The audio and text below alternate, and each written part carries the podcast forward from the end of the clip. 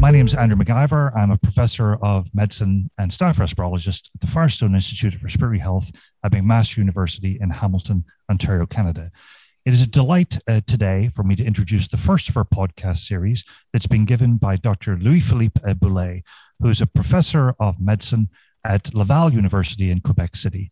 Uh, Louis Philippe is uh, well known to all of you. He's an international uh, uh, leader in asthma that is uh, based in Canada.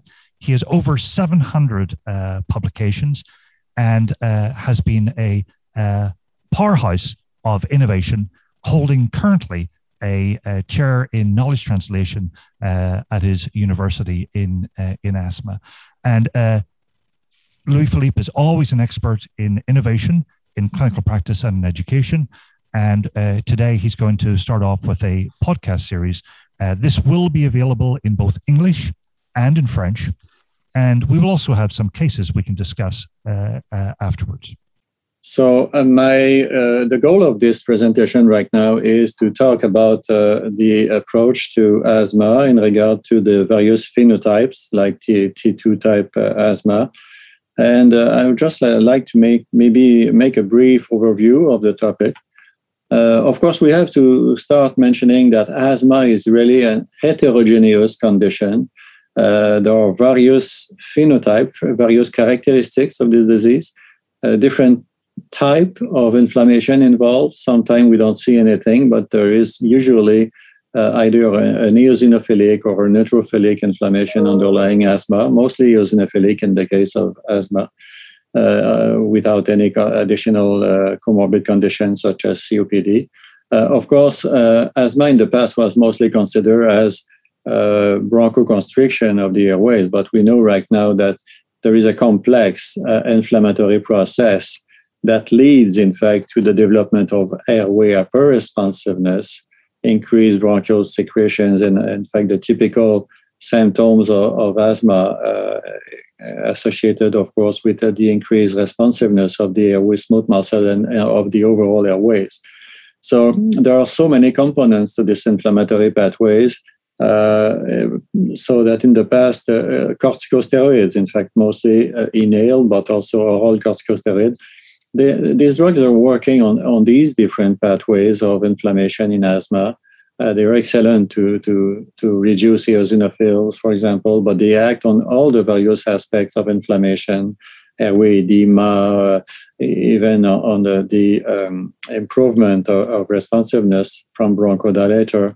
Uh, so uh, they were used uh, generally uh, to over to address, in fact, these various inflammatory pathways.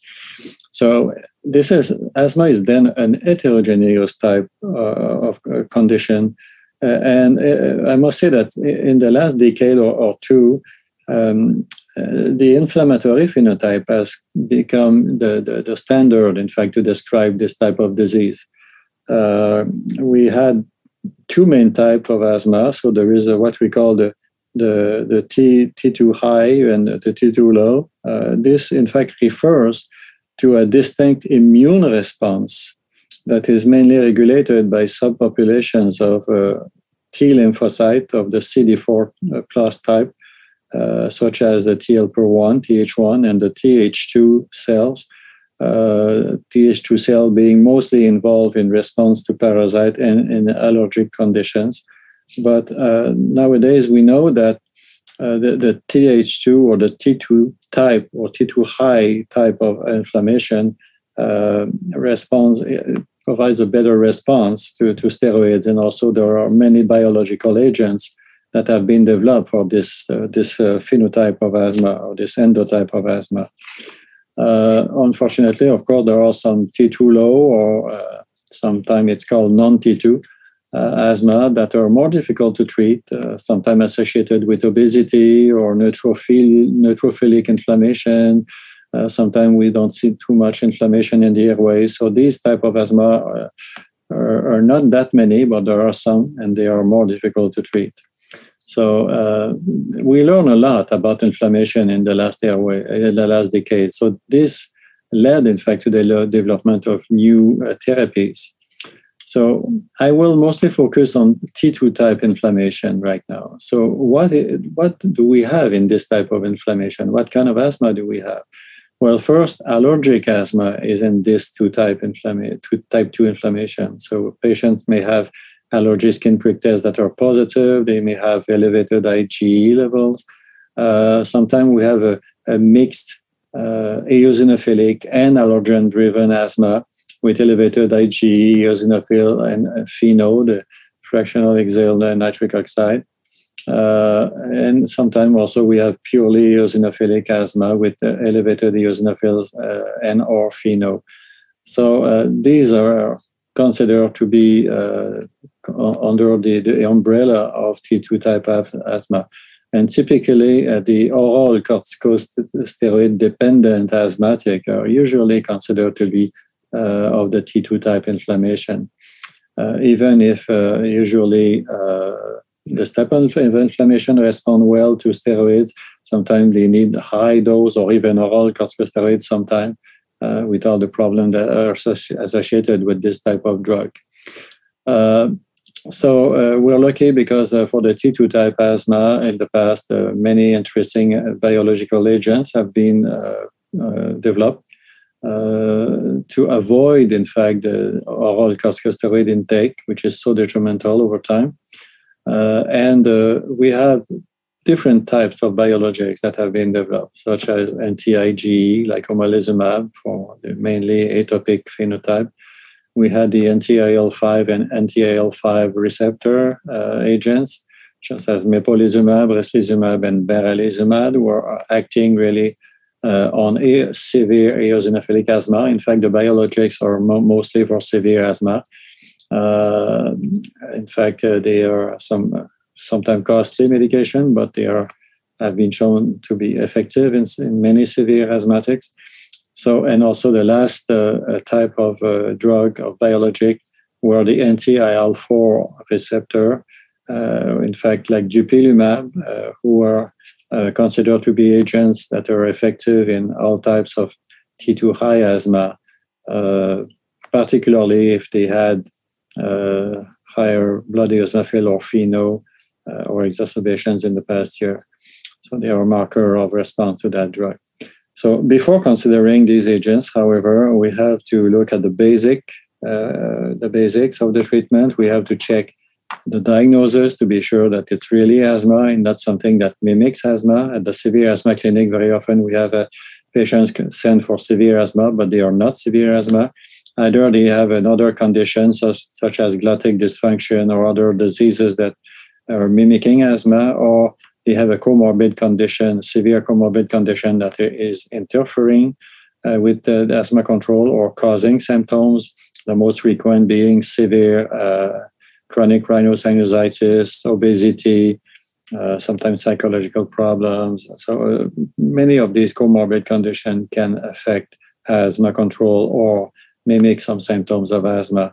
Of course, we have to check the inhaler technique and adherence to the treatment because once again, this is the main problem. Patients who don't take their drug, they are afraid of taking the, the steroids, the inhaled steroids, and then have a, a poor control of their disease uh, because of this. Uh, usually the guidelines recommend to have an action plan to how on how to manage exacerbations but unfortunately many patients don't have proper education and have not been told uh, an action plan to, to how to manage uh, the exacerbation. So that has to be checked. So once uh, the basic assessment have been done uh, the uh, therapeutic scheme is to to start usually with uh, either uh, an ICS uh, with a long-acting bronchodilator, a beta-2 agonist, uh, long-acting beta-2 agonist in combination with the, the ICS. Uh, if you look at the GINA guideline or the Canadian guideline, you have a, a step uh, step up treatment. You can see for each degree of asthma what we can use. But of course, for the most severe types of asthma or poorly controlled, uh, usually we, we go to up to a high dose uh, of ICS plus uh, a LABA, long-acting beta-2 agonist, bronchodilator. Uh, if it's not sufficient, sometimes they recommend to add a long-acting uh, anticholinergic agent to this therapeutic scheme. Uh, Sometimes leukotriene antagonists can be tried, but uh, they are in this type of patient not very useful usually. and of course, uh, some patients require, unfortunately, some oral corticosteroid for a long time period. So for both the severe asthmatics on OCS, or oral corticosteroid, or not, uh, these severe asthmatic patients uh, could benefit if they are not perfectly controlled, uh, or even if they are controlled on OCS, they can benefit from a, a biologic agent. And we have many choices, as I mentioned. So um, I think uh, if there is any doubt about the the, the diagnosis, uh, sometimes trigger factor or sensitizing factors, allergen, occupational asthma, which should be considered sometime, or different other uh, conditions, uh, such, such, as uh, I mentioned, glottic dysfunction or other that have to be investigated. Then the patient sometimes should be referred uh, in a specialty to to have a, a good investigation to really have a, a complete picture of what, what type of asthma do we have in front of us. So um, I think with all the agents that have been developed in the past uh, years, we can control the vast majority of asthmatic patients. Uh, we have uh, other drugs that will come probably very soon in, on the market, like tezepelumab, which is acting uh, on an alarmin TSLP, which is at the very onset of the uh, inflammatory cascade in asthma. This is another very promising drug that will probably be as effective in uh, uh, will be effective in the T2 high asthma, but also uh, in some T2 low asthma. Uh, for the T2 low asthma, we are quite limited in regard to options. Um, in specialized institution, we can offer sometimes bronchial thermoplasty, uh, oral azithromycin uh, can be tested, try, in fact, to see if it's helping, but uh, we have to be careful about other potential side effects and contraindications. Uh, and of course, for obese patients, uh, to lose weight is always a, a, a, very good way to improve asthma control. So um, I think uh, our current guidelines are excellent to really suggest how to perform these assessments and choose the best treatment possible. Uh, biomarkers will help us to choose the best biologic for a given patient. And uh, I think uh, we have to follow the uh, new researchers that will come come out because there is so much research in, in regard to asthma nowadays I think we have excellent drugs, excellent inhaled steroids, excellent uh, strategies that have been proposed, but uh, maybe we'll have even further uh, developments in the near future. So I hope uh, this was useful to you and uh, recommend that you have a, a look at uh, the Canadian and the GINA guideline to, to know more about it. Thank you.